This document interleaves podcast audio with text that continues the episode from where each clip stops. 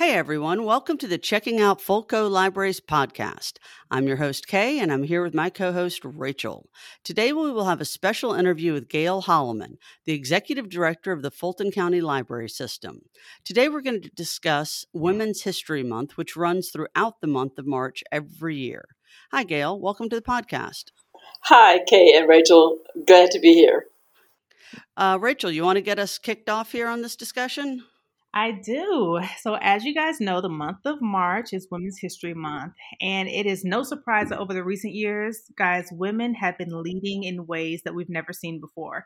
From women taking over in spots of CEOs and taking over as world leaders. But this year in particular, we witnessed history as Kamala Harris was sworn in to the United States as the first female vice president. So, Gail, how did that make you feel witnessing such a historic event? And did you ever think that you would see something like this in your lifetime? Well, you know, that's kind of a hard question, Rachel. It is a very exciting time, I think, for women as a, as a whole. All around the world, women are doing such amazing things. Um, I knew of Kamala Harris uh, from having read about her work as a uh, attorney general in California, um, and just um, not exactly surprised when she threw her hat in the ring for president. I was like, oh wow, she's ambitious. And uh, and then as she moved forward and became our vice president, it's uh, very rewarding to see women finally hitting and maybe exceeding, we might say, that glass ceiling that's been there for so long. So I thought that at least vice president would be in my lifetime at some point. President, I don't know about that one, but I'm sure we're going to get there at some point. It's just very, very exciting. And the fact that she's a member of the Divine Nine, of which I am too, uh, I am just very, very glad that she has had she's got this opportunity now. I think it really makes a difference when we are able to show people what we talk about, the fact that we are capable, the fact that we can excel. And then when you're able to demonstrate that, I think it becomes so much more for not just little children to watch or little girls to watch, but I think it becomes something for the world to watch and to see that we're so many things. We're so diverse in our thinking, so diverse in our actions, and so diverse in our ability to um, to to do well and to and to meet the needs that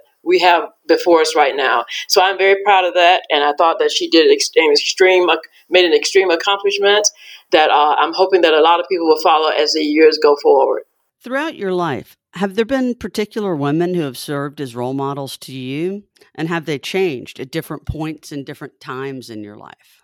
Well, yes, there have been many women who have uh, affected my life. My mother was my biggest uh, uh, supporter, and my, my, my she could also be my biggest critic.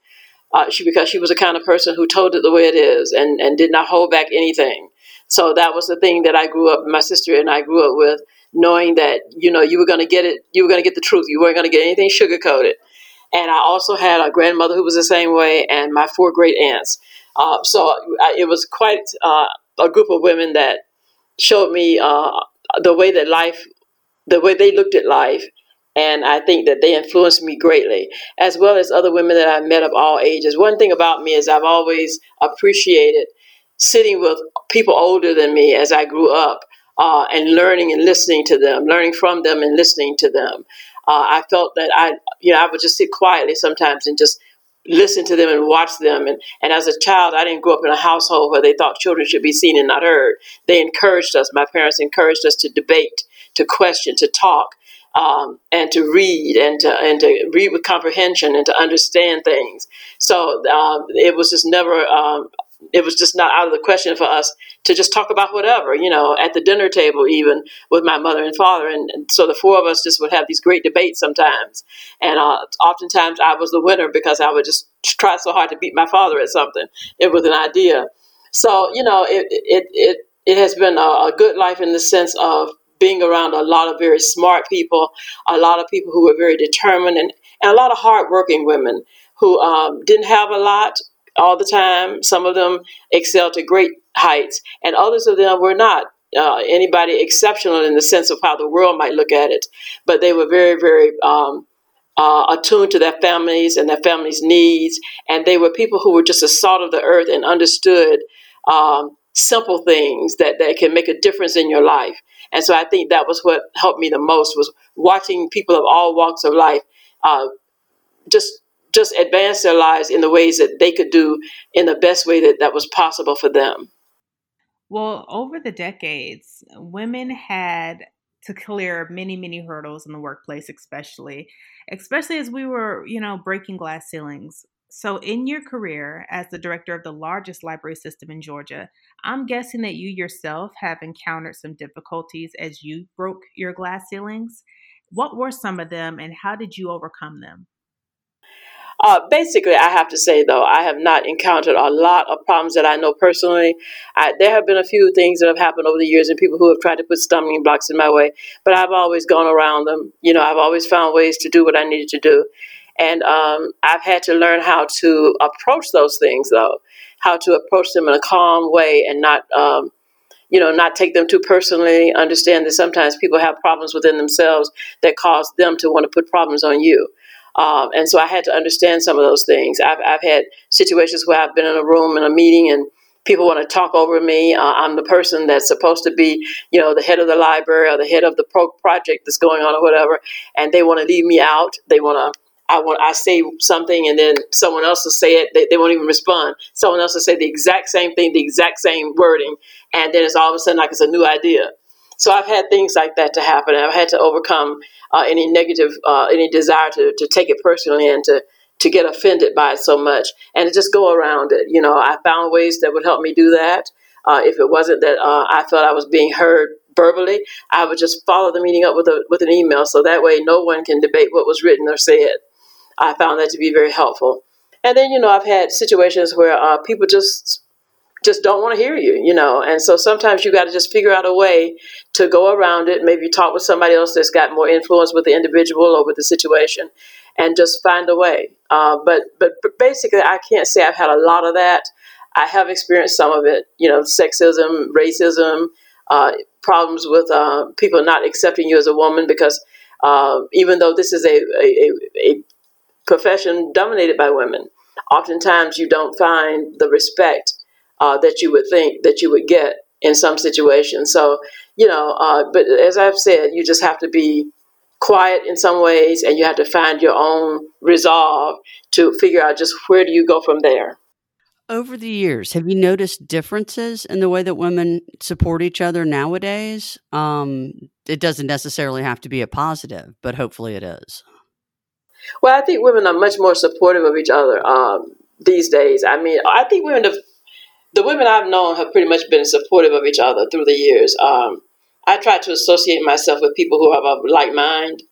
For the most part, I have no problems with people who don't think the same way I think, but I have a problem with people who have um, who maybe don't think the way I think, but do not have a respect for the fact that we can agree to disagree. And so sometimes that's hard. But overall, I think that women have a, a much more supportive of each other. I think that because we're seeing such change and such uh, awareness and appreciation and respect in a lot of ways that we used to didn't have uh, for the abilities of women. I think it's changing, and I think that's making women themselves come out and be, become more.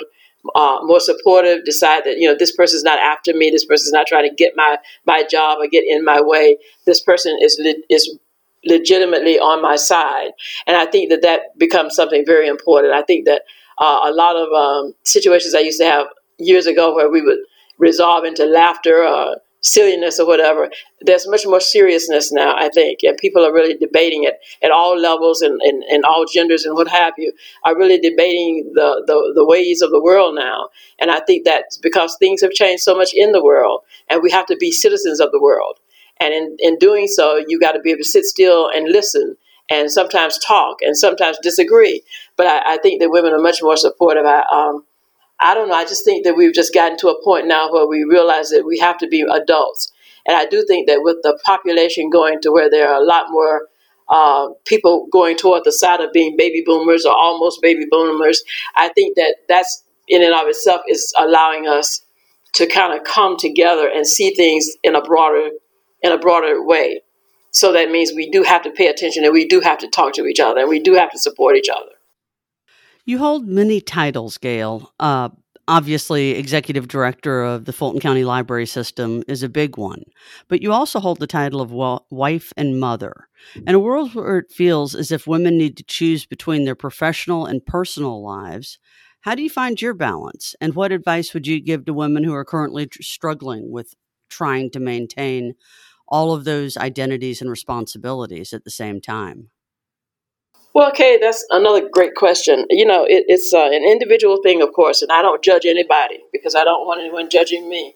I had people judge me just when I wanted to go to library school, um, and I was past 30 years old, and they were like, You're going to do that? You're going to go back to school? You know, um, we have to decide for ourselves what's best, as always. And if you're going to be a wife and a mother, you're going to be just a wife or just a mother or both uh, and that's not just in the sense of, of trying to downgrade it in any way, but if you're a single mother, if you are you're in a family of uh, uh, a significant other helping you raise children, if you've adopted children, if you've uh, you're fostering children, whatever you're doing, I think you have to set aside that private family time. And I know that that's what my husband and I had to do. We had to. Uh, we were married 13 years before our son was born, and so you know, at one point I was not, you know, sure am I ever going to really have a kid or not, and always wanted to uh, and would have wanted to have more. But you know, that's not necessary for everybody, and I understand and respect that. But I just think that you have to set aside that time, and and even if you're alone, I think if you're if you're in a situation where you choose to not have that type of familial situation, that you set aside time for yourself that you are away from work, if you set aside time with your family. So what I would do is I had a schedule, as you know, that way we had to work nights and weekends and all that. On my weekends off, we would make sure we planned something. We would make sure our son was always with us. He had very few babysitters, and I know in the world of today, everybody's uh, always thinking about you know dropping the kids off. But we didn't do that. I had older parents, and I didn't want them to have to be um, saddled with that situation. They'd already raised us, and you know it was difficult to find sitters. So I didn't worry about it. We took our son with us everywhere we went, even as he got older. Uh, if you saw us, you saw him. So I think you just have to carve out the time that you um, that is good for you and then you have to make that as much a quality time and i know that's a bit of a cliche but whatever you consider to be quality time for our for us it was watching movies it was uh, I have so many movies on video when he was a little boy that is amazing. I still have them. So uh, we would just watch movies and, and have special food at home and and just uh, make time like that because we knew that it, it wouldn't last forever. He was going to grow up, and uh, and we knew that you know this was special. So it is difficult. I mean it, I, but I always knew I wanted a career.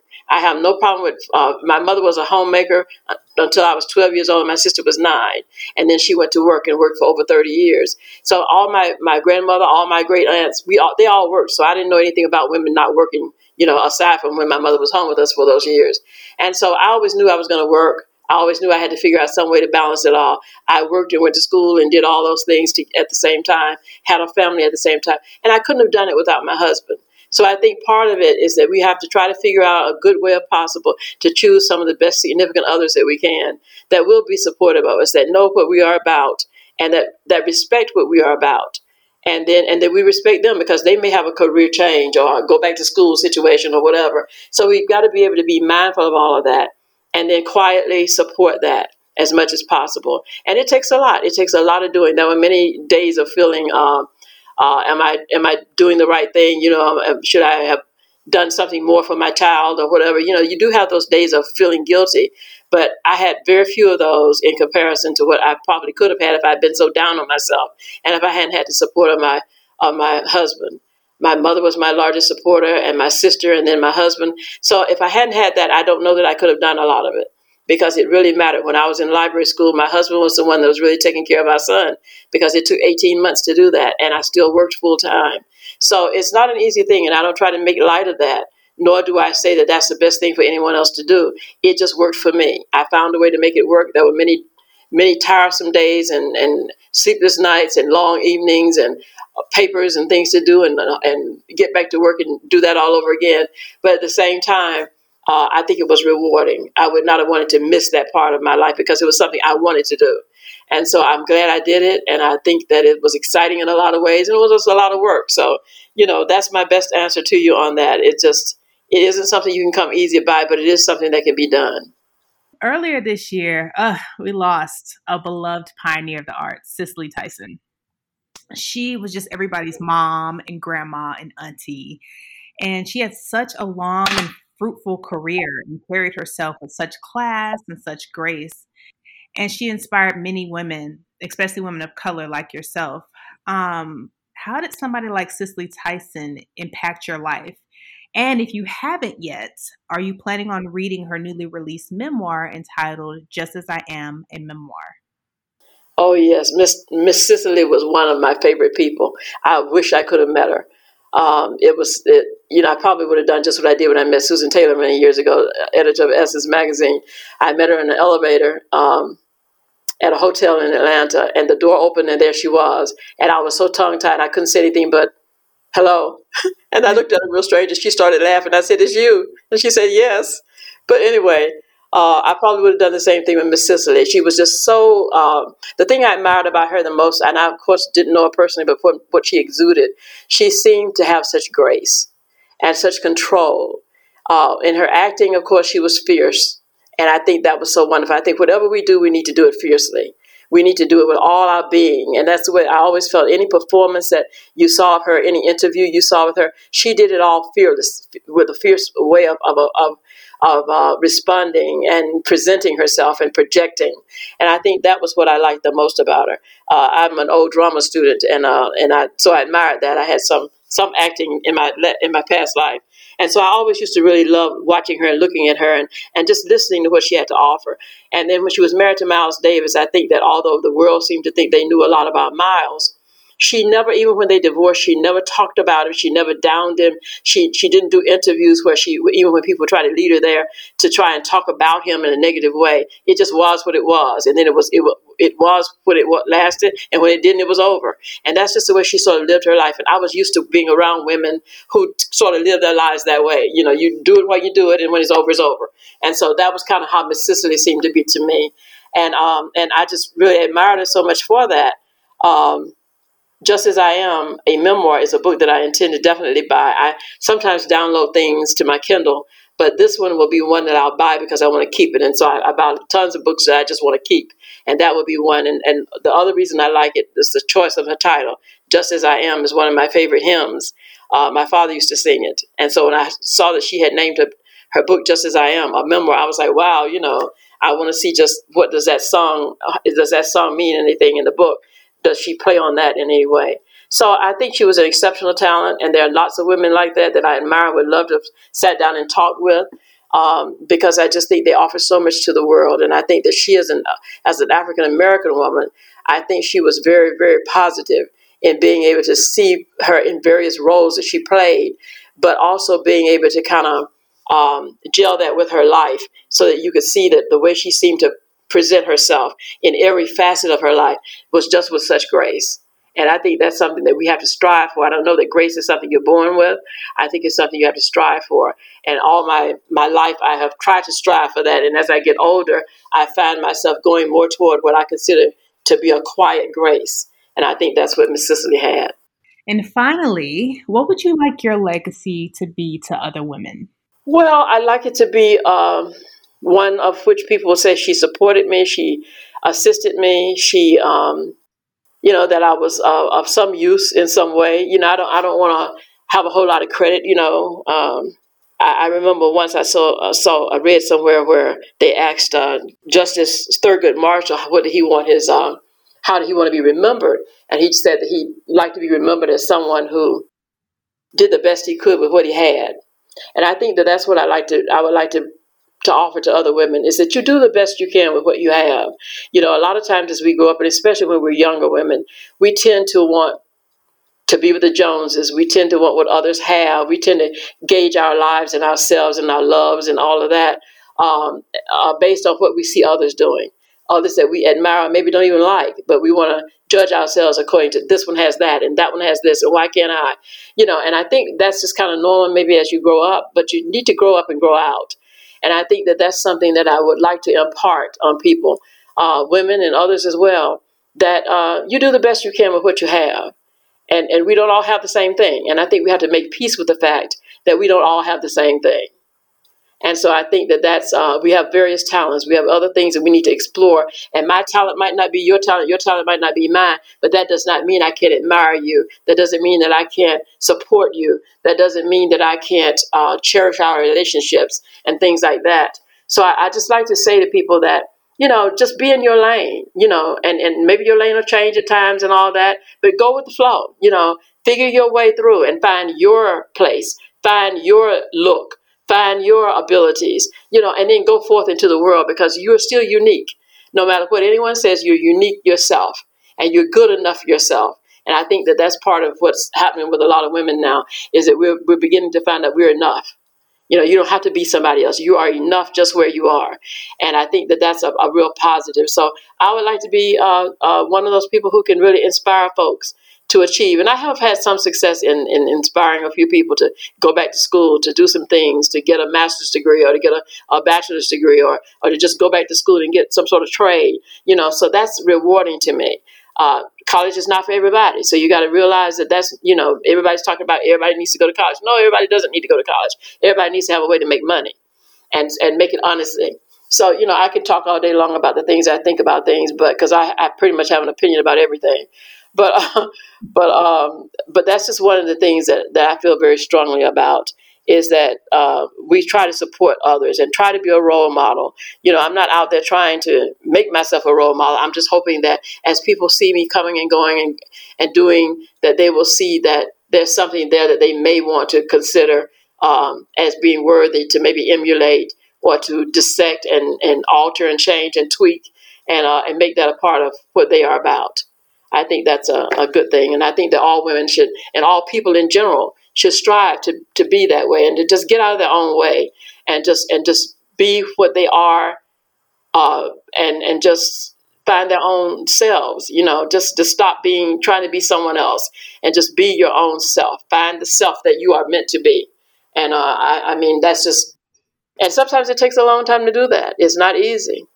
You know you have to um, go through a lot of hoops and but i think that the challenges are the ones that make us better and stronger. And so i know they have for me in a lot of ways. They made me better. And I, they made me stronger. They made me understand things. They made me um, change my direction sometimes and my thoughts sometimes and my approaches sometimes.